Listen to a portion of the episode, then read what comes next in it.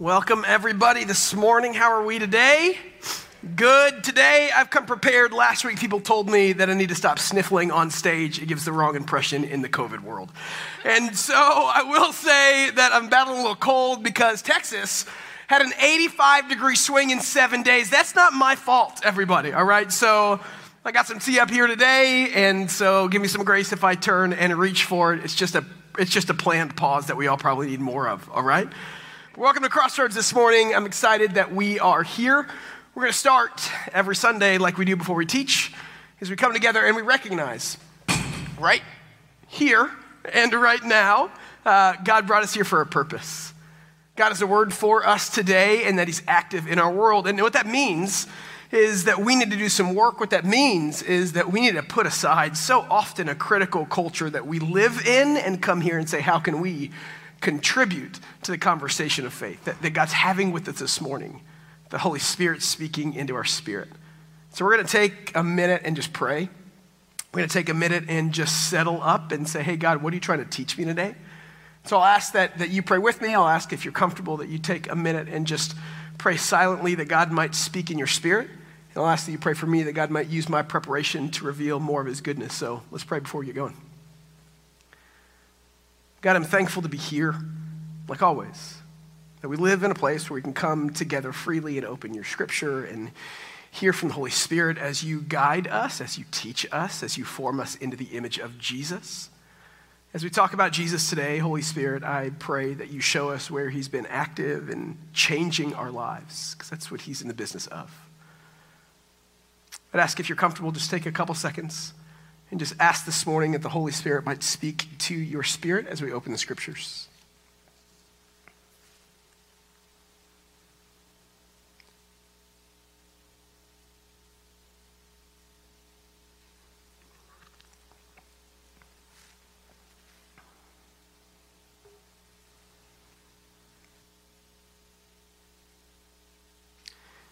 And I'd ask that you pray for me, that God might use the preparation to show us more of why he's good and worthy of worship this morning.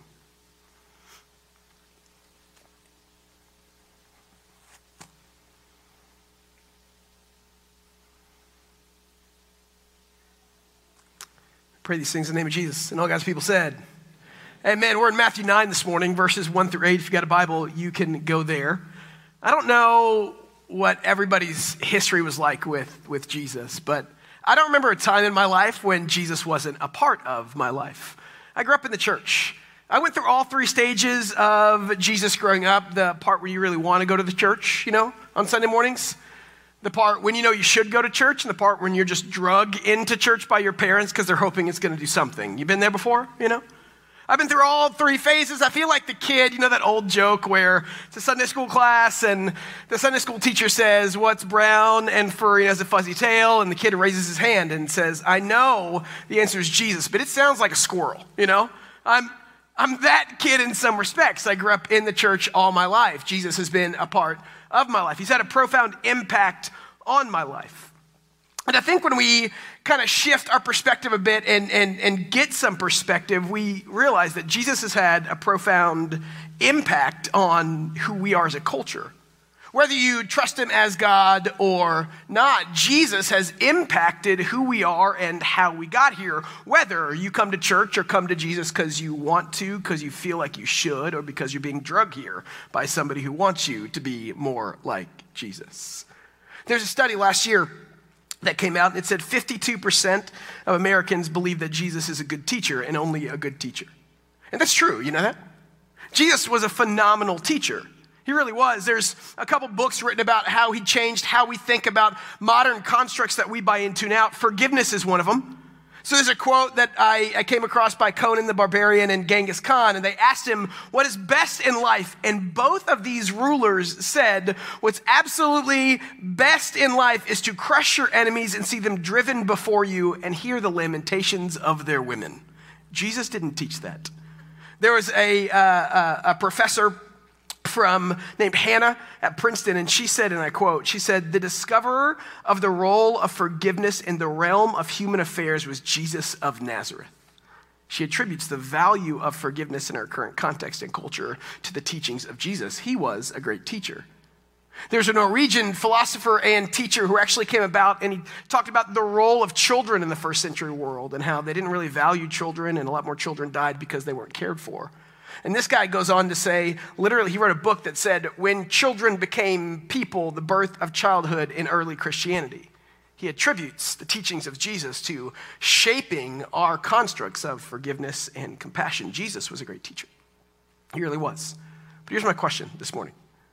I've been shaped by Jesus for most of my life. The world's been shaped by Jesus. There are more books written about Jesus than anybody else. There's more pieces of art about Jesus than anyone else. There's more songs written about Jesus. Sure, they all sound the same, but that's another problem for another day than anyone else. Jesus takes up a large portion of who we are as a people group. My question is why? What makes him different than other teachers?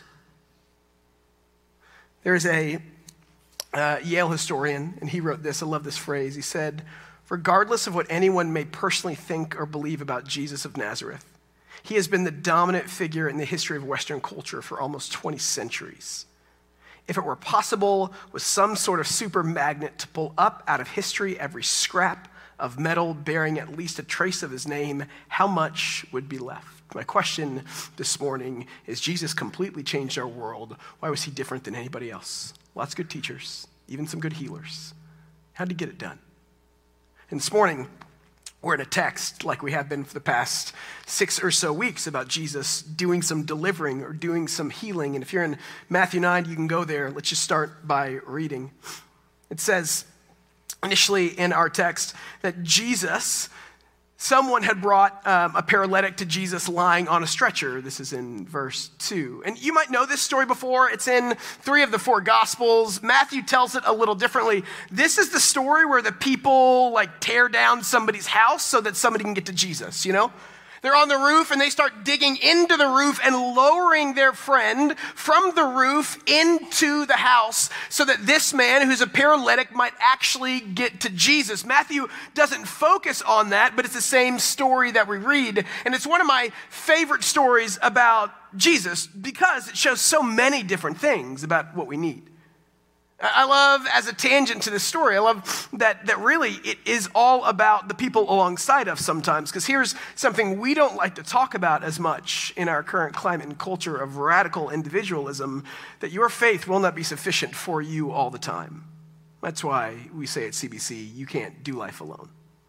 That sometimes in your life and in your world, you are the one that is carrying others, and sometimes you're the one that needs to be carried. And you got to recognize that.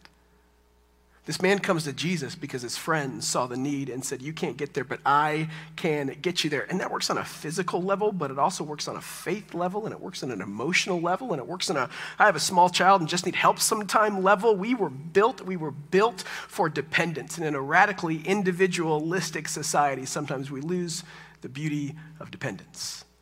But following Jesus is all about dependence. It's about depending on God, who made us, who formed us, who gives us marching orders and says, this is what good life looks like. And so our story starts with Jesus, like it has for the past 6 or so weeks, where he finds somebody who's in need of something. He finds somebody that needs to be healed. And these men come to Jesus, and Jesus looks at this group of guys and says he saw their faith. It's an interesting phrase, because the question then remains, how do you see faith? Faith is something that technically isn't seen. It's a belief in something, but it kind of goes farther in this construct to say, well, actually, mature faith is something that can be seen. It's when our attitude and our actions line up a little bit, and we actually live out what we deeply believe. That's what mature faith is. Immature faith says, I believe this, but I don't have the discipline yet to keep living it out. That's what I've been talking about over the past, since January. I'm trying to get up earlier in the morning. I'm very careful how I say that phrase. Before my child gets out of bed, I want to get out of bed. I want my actions to support my attitude that sleep is important, and I'm a better father, I'm a better pastor, I'm a better husband if I have some me time in the morning. That's maturity, everybody. So when Jesus says that he saw their faith, he literally saw faith because he saw the action that went along with the attitude that changes who these people are and are becoming. That's what mature faith is. That's why we live faith out. And when it says he saw their faith, the text doesn't necessarily tell us whether it was the faith of the friends or the faith of the paralytic, right? But I guarantee you it doesn't seem to me here that the paralytic is kicking and screaming sorry, when he's brought in front of Jesus. So you have this scene. That's really important. You have the scene where there's this man who wants to be healed. And at this point, Jesus had done quite a few healings. Jesus had risen somebody from the dead. He'd cured a leper. He'd calmed some sea and some storms. Jesus had released people from demonic activity and captivity in their life. Jesus had started delivering people from the things that ailed them. This one's a little different because this man that's ailed by something comes in front of Jesus, and look at what he says. He looks at the paralytic and he says, "Have courage, son, your sins are forgiven." You gotta understand, that's not what this man was asking for. And if you're like me, I'm like, well, that's fantastic, but how about that walking thing? Can we start there and then maybe get to the forgiven thing? Oh, I'm so glad that my sins are forgiven. I'd also really like to walk to hug you at this point, but I can't because you left one of them out. I think what we see in our text is Jesus jumping to a conclusion for a specific purpose. And we got to wrestle with two things here: how the first century world saw sins, both individually and corporately, and how we see it. Because Jesus sees this paralytic and he gives something that wasn't asked for, and there's a why behind it. See, we typically try and downplay, or we typically try and detach the physical from the spiritual or the emotional in our culture. And it's coming back together, and people we're starting to realize once again that we're all interconnected, that how we feel and what we eat and how much sleep we get affects who we are as a person. So this idea of the emotional and the physical and the spiritual aren't as detached as maybe we've made them out to be. There was a study done by Stanford called the Stanford Forgiveness Project. It trained 260 adults in the rhythms of forgiveness in a 6-week course. 70% after they learned about forgiveness and tried to practice it reported a decrease in their feelings of hurtness. 13% experienced reduced anger, and this is my favorite one. 27% experienced fewer physical complaints, pain and gastrointestinal upsetness or dizziness, etc., because they felt healthier spiritually and emotionally. I think there's this tie between who we are as a person and who we are as a person, physically and spiritually. The Bible makes that tie, too. I'm going to read you some of Psalm 32, where the writer is talking about this tie between how he feels and how he feels. He says, "When I refused to confess my sin, my body wasted away, and I groaned all day long. Day and night your hand of discipline was heavy on me. My strength evaporated like water in the summer heat. Finally, I confessed all my sins to you and stopped trying to hide my guilt. I said to myself, I will confess my rebellion to the Lord, and you forgave me. All my guilt is gone. Therefore, let all the godly pray to you while there's still time, that they may not drown in the floodwaters of judgment. For you are my hiding place. You protect me from trouble. You surround me with songs of victory." The scriptures seemingly tie emotional wellness to physical wellness. Jesus sees this man that is not well physically, and he says, "Your sins are forgiven." And that brings us to how they saw sin in the first century world. It's a little different than how we see it now. We have somewhat of a detached view of sin. We see sin affecting either me or someone else, and that's kind of it. But the Bible talks about the relationship between sin and wellness in a couple different ways. At the same time, there's a tension there. So if you remember, there's a story in the Old Testament where Moses, big-time God-fearing leader, let my people go, delivered his people. And Matthew makes quite a bit of ties between Jesus being the second Moses to deliver his people once and for all. Moses is leading his people in the wilderness, and his sister starts talking badly about Moses' leadership, starts throwing some shade, at Moses. And because this happens, because she speaks badly of his leadership, whom God appointed, she gets a skin disease. Think about that. They spoke badly of God's appointed leaders, and they got a skin disease. God is good, all right? I just want you to, that to weigh on you. Let's go home, everybody, all right? But then she repented, and the skin disease let up. So what this did in the first century world, if you were a Jewish man or woman, they had this really deep-seated belief that anything that was wrong with you physically was a product of sin in your life. And they taught it. They taught that if X, Y, and Z happened, it's because you did something to cause it to happen. But at the same time, the Bible points to the story of Job. You know Job. Job was a righteous man, a very righteous man. He did nothing wrong, and he was afflicted with time after again, physical pains and financial pain and emotional pain when he lost his family. And the scripture is really clear in that moment. There is no correlation between his sin and his pain. Both exist at the same time. You see these come together in John chapter 9. So in John chapter 9, there's a story of a blind man. And Jesus walks up, and the religious teachers look at Jesus, and they said, this guy's blind. Was it his sin or was his parents' sin that caused him to be this way? Remember that story? And Jesus said, neither.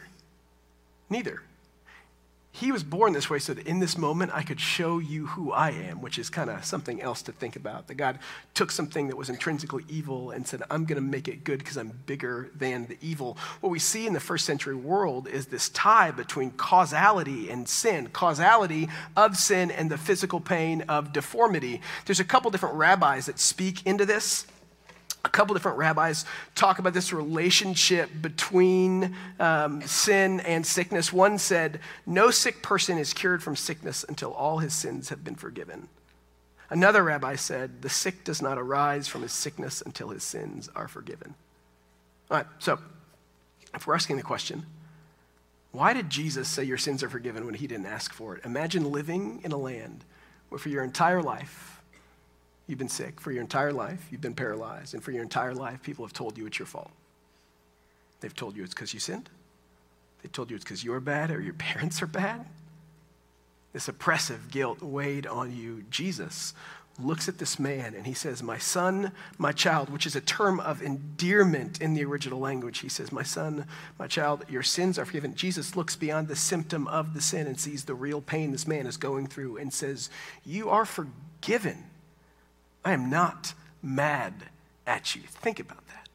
It's a huge moment of compassion where the love of God spoke into the life of this man just how he needed it, right when he needed it, where no one else saw it. It's a beautiful moment.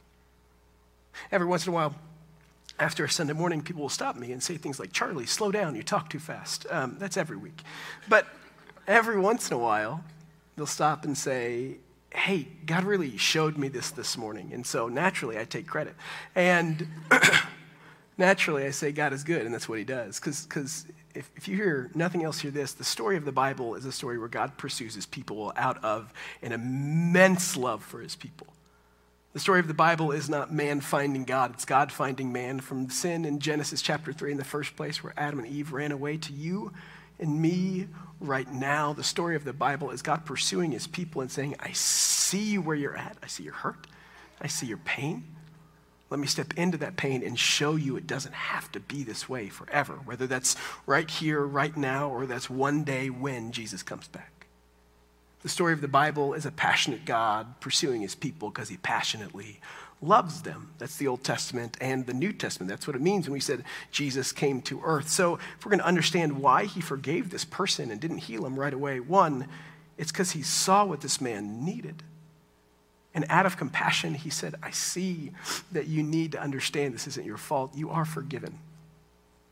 But that doesn't go over so well. If you read through the rest of the story, the next phrase, it says, some of the experts of the law said to themselves, this man is blaspheming. And so what we see is not just that he's being judged from this one man's perspective, but from the teachers of the law. So it's not just about how sin is interpreted in physical pain for the individual, but also how it's interpreted in the corporate world of the first century. See these teachers. And they had this whole system and they had this whole process about how you remove sin from the camp. Because one thing that was understood was not only did your physical plight, was it a result of your sin, but was also understood is that all sin, all of it, was sin against God. That's why when David sins in his really famous psalm in Psalm 51, he says, not just God, I've sinned against this man or this woman. He said, against you, you above all, I have sinned. He understood that, and something we, I think, sometimes forget, that our sin has consequences well beyond us. Our sin has consequences that help shape and break the world that we live in. Our sin has consequences that ultimately roll up and affect the God who said, don't do this because it hurts the design of this world and it hurts that which I care for. All of our sin, all of it, whether you see it or not, hurts God. All of our sin is against God, ultimately. So when Jesus said, your sins are forgiven, what was he doing? If all sin is against God, only God has the power to release people from the effects of sin. And so when he says to this man, you're forgiven, these teachers of the law looked at him and said, you don't have the authority to do that. Only one person does. You're not him. Jesus is making a statement about his authority. He's saying, not only am I him, but let me tell you why I'm doing this. So in the first century world, they had a temple and they would offer sacrifices for sin. They would go into this courtyard and they'd bring an animal, or they'd buy an animal there because they didn't want to tote their animal to the temple that day. And they'd bring it to the priest, and the priest would take the animal, kill the animal. We did a series on Leviticus. I've heard it was amazing. We're going to bring it back, everybody. And they would kill the animal and they'd say, your sin caused this to happen. It was this process by which people translated the weight of their sin to what it actually did in their world. It caused pain. So there's this whole process by which people would bring animals to priests, and they would watch this priest kill this animal, and they would know right then and right there, my actions caused this to happen. It didn't have to be that way. And you would go from something that was white to something that was stained red. It was visual, it was emotional, it was spiritual. It was a process by which people understood what their sin had caused. And in a moment, Jesus gets rid of that and just says, I've forgiven you. There's no sacrifice. There's no blood. There's no weightiness, it seems like. So these people are noticeably upset because they had a system in place. And Jesus seemingly makes light of their whole system. There's a couple years ago, I still get grief for it on staff. This is probably 7 years ago, I think, maybe 8. I don't know, guys. It's been a while. I've been on this staff. And I was leading through communion one Sunday when I was teaching. We're going to do communion today, and communion is an amazing experience we get to do together as followers of Jesus to remind us why we're here in the first place. And so I'm going through why communion is important and big and great and grand, and I got to the bread part, and I said, if you were here for this, I'm so sorry, I've grown. I said, take the bread and just pop that bad boy right in your mouth, right? And then I said, you're going to take the juice and you're going to sip it. Shouldn't have said it. That was my fault, right? I spent 5 minutes talking about why it was important and good, but in a single moment, I simply trivialized something that should never be trivialized. I think partly the teachers of the law are seeing Jesus just say, you're forgiven, and saying, you have completely broke down a system that had a point and purpose and a place. I think they're mad at Jesus because not only is he defining himself as God, he's redefining the relationship between God's people and God himself, because they didn't go through the right channels or processes. Because you got to understand, in this moment, this is the first time that Jesus ever says this to somebody. This is the first time Jesus ever says, your sins are forgiven. It's a really big moment. It's a really big moment. And why it's a big moment is because really in the Old Testament, the way they set up their system of forgiveness, their system of sacrifice, was hopefully they would do these things that would make them better people. It would make them better followers of God. It would make them better at what God wanted them to be. Here was the problem throughout the whole Old Testament, is no matter how many times they sacrificed, they never became better. They never became more God-fearing. They never became all that God wanted them to be. Time and time again, they kept falling into the cyclical nature of sin. Time and time again, they couldn't fix the actual problem by sacrificing animals. Time and time again, they kept coming back to the same places, offering the same sacrifices, saying we're in the same situation as before, and the same pain that sin has caused hasn't gone away. Time and time again, they deal with the situation and the pain of sin, but don't actually deal with sin. In a moment, Jesus is dealing with sin. I think we suffer from the same problem in a way. There was a way of thinking called modernity. You've probably heard of it. It kind of rose out of the 18th century with a guy named Descartes who said, I think, therefore I am. Started something called the Enlightenment, which basically taught that the more we know, the better we'll be. A more enlightened society is a better society. The more stuff we know about each other and about the world and about science and about fill in the blank leads us to be a better people, a more enlightened people. We grow as a people when we grow our knowledge of people. That was kind of the thought. It held on for about 200 years. In about 1930, most scholars and philosophers talk about the fact that the modernity bubble broke. 1930 was when World War II happened. 1930 was when concentration camps happened. 1930 was when we realized that we've gotten smarter but not better as a people.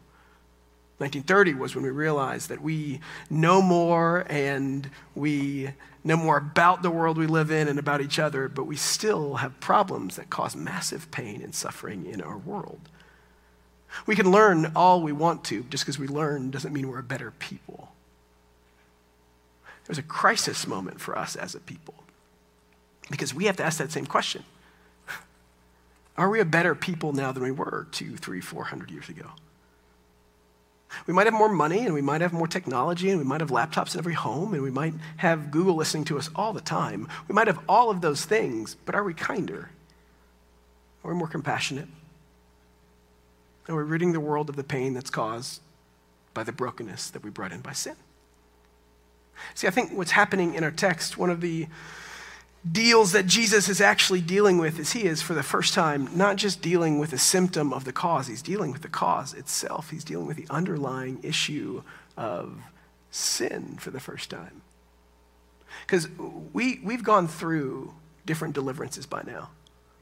Jesus has made sick people better. We can make sick people better. Modern medicine's pretty great. Jesus made people survive a storm. We've gotten pretty good at surviving those too, unless it's an ice storm in Texas, then don't get me started, right?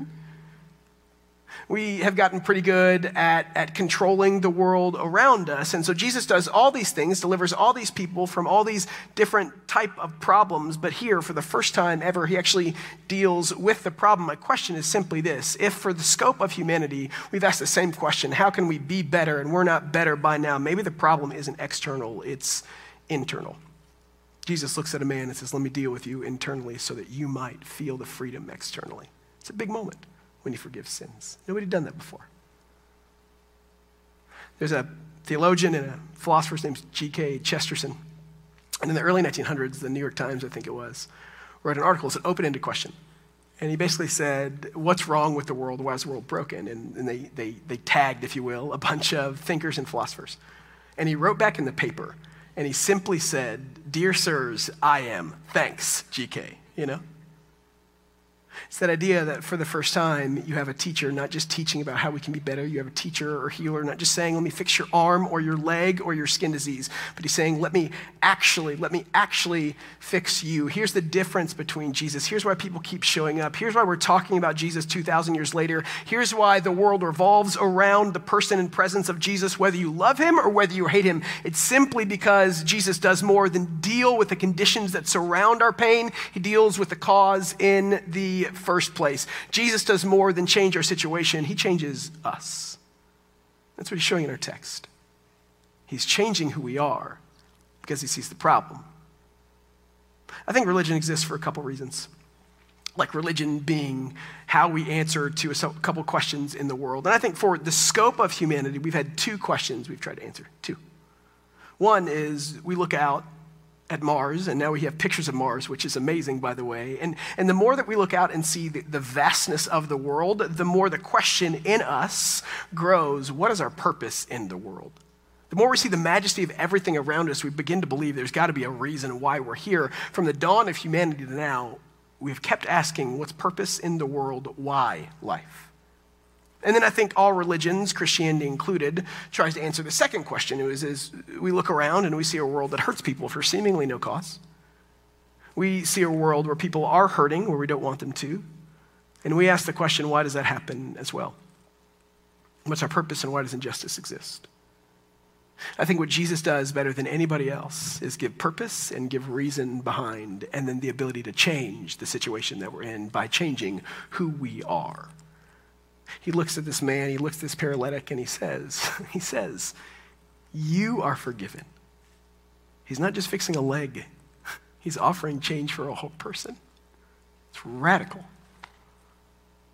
That's why we read verses this morning like 2 Corinthians. Therefore, if anybody's in Christ, he is a new creation. The Bible promises not just affixed to the outside conditions of the problem. The Bible says that Jesus came to deal with the cause of the problem. He's changing us. So why do we gather 2,000 years later and talk about the beauty of Jesus?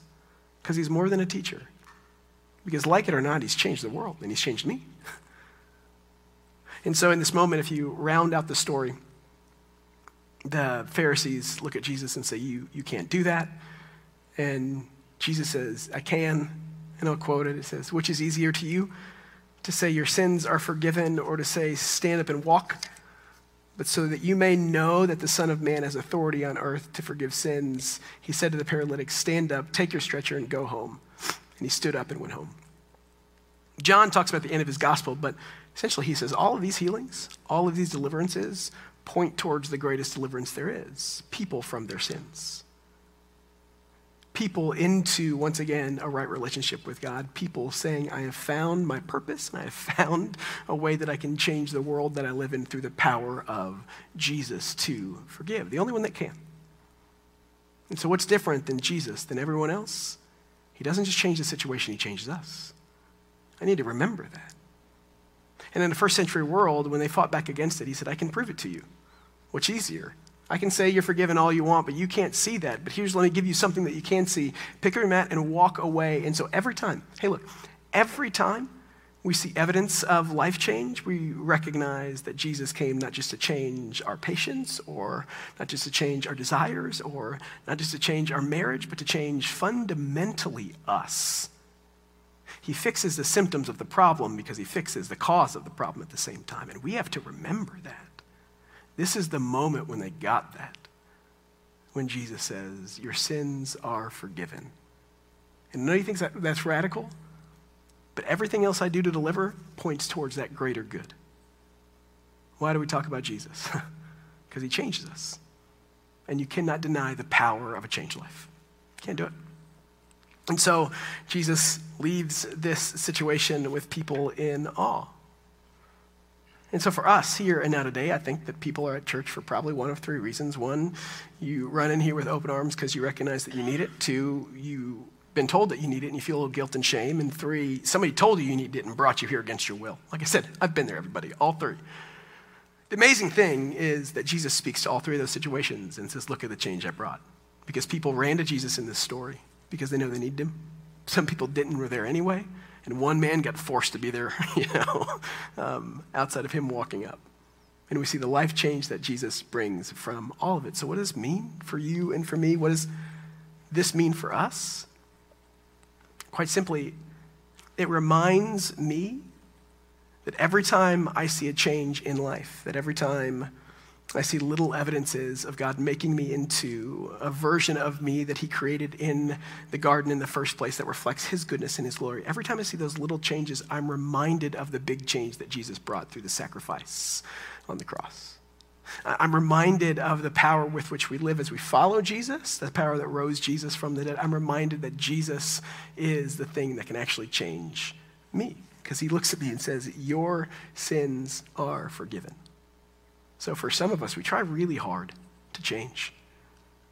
And maybe we just need to remember that it starts and is found in Jesus. You know? It's a good place to start. That's what he means a little later on when he says, come to me and I'm going to give you rest. Stop fighting so hard to live by all the laws. You're missing the point. Maybe sometimes it means we just need to take some stock and remember the little ways that he's changed us. I had a friend of mine who, we all want. You guys know what the cardboard testimonies were about 10 years ago? It took the Christian world by storm. This is my job. I watch YouTube videos of Jesus things. So you find these churches and they would write like something that they used to be on the front of the card, like terrible person or angry murderer. And then they flip the card over and it'd be like patient, loving, forgiver, that kind of sort of thing. It was beautiful. I want one of those too. We live in a testimony culture where we like to see the power of change happen instantly. The problem is change often doesn't happen instantly. It happens incrementally. And so maybe we just take some time this week to look back and say, how has God changed me incrementally? My friend said to me, I can't really point to a ton of change from last week to this week, but if you look at who I was 30 years ago, you see the power of Jesus in my life. Maybe it's a couple conversations about the power of Jesus in our life as we remember who we were and who we are and who we're becoming. Maybe we remember that the power to change is found in the person of Jesus. It's my pastor friend who had a really great marriage, and he planted a church in Denver, and he had a bunch of non-Jesus people hanging around him, which is kind of the point of church planting. And one of them pulled him aside and said, hey man, you look like you have a really good marriage. Mine's struggling. And he said, yeah, mine's pretty good. And he looked at him and said, how do you do it? And he said, if I'm gonna tell you how I do it, I gotta tell you about Jesus. They're intertwined together because he is the power to change. And so when we talk about what it means to live into the change that Jesus brings, we're inspired because we see it. We're inspired because we know where it begins. We're inspired because Jesus looks beyond the symptoms of our pain and says, I see you. Your sins are forgiven. In a month and a half or so, we're going to start a podcast at CBC. And it's going to all be about how we tell stories of the change that Jesus has brought in our world. We're going to interview CBC members and CBC people and just say, how has Jesus changed your life? How has he changed your life in good ways and ways that we can celebrate? Because as we tell those stories as the people of God, we remember the power of Jesus to go beyond just being a good teacher, but to be someone who radically changed the fabric of our society and the fabric of our lives. As somebody that does more than just say, hey, let me tell you how to forgive and how to have compassion, but says your sins are forgiven. It's this beautiful moment. And here's what happens. It's why I love how this story ends. It says, when the crowd saw this, they were afraid and honored God who'd given such authority to men. So as a church, as people that follow Jesus, if we tell story of life change that's undeniable, that leads to things like love and forgiveness and compassion, that leads to the places we've tried to get to for 200 years by learning more about the world we live in, that leads to a better kind of existence or humanity than we have right now because Jesus' life and his kingdom and his reign and his rule said, I have a better way to go because I created life. If we live that out, people can't deny the beauty of Jesus anymore. That's exactly what happened in the first century world. Those quotes I said at the beginning, those were atheists that wrote those, and they can't deny the beauty of Jesus to change things for the better. So in this story, Jesus says, your sins are forgiven, and people are awed by the fact that A, he can claim it, and I'm awed that I've seen it a couple thousand years later. So we're going to end with communion because it is a reminder of the power that we have to change. It's a reminder of what Jesus did so that we could be forgiven. It's a reminder that all those things we see in the Levitical system that were hard and that were heavy and that were bloody, Jesus said, I'm going to do that and be that for you. It's a reminder that he is the only one. He's the only one that can look at us and say, your sins are forgiven because he is God and he took on our sin. It's a reminder of the change that he can bring, not just to our situation, but to us. It's a reminder of his beauty. We get to take communion, look back and say, this is the God that we follow. This is the God that we serve. This is the God that inspires us and gives us hope. This is the God that leaves us awestruck, like he did them 2,000 years ago and us today. And so on the night that Jesus was betrayed, he was with his disciples in the upper room, and he took a piece of bread, and he grabbed it, and he held it up to his disciples. And he said, this is my body. It's going to be broken for you. It's going to be broken for you so that you might be forgiven. Take and eat and remember.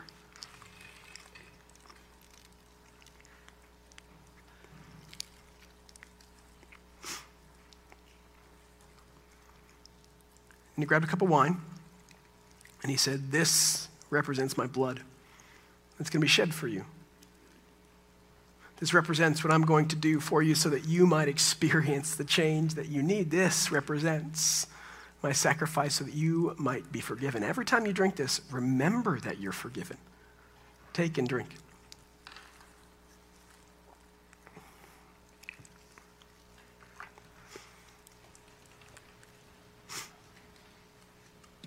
Sometimes we forget that Jesus is so much more than just a teacher. Sometimes we forget that he's so much more than just a healer.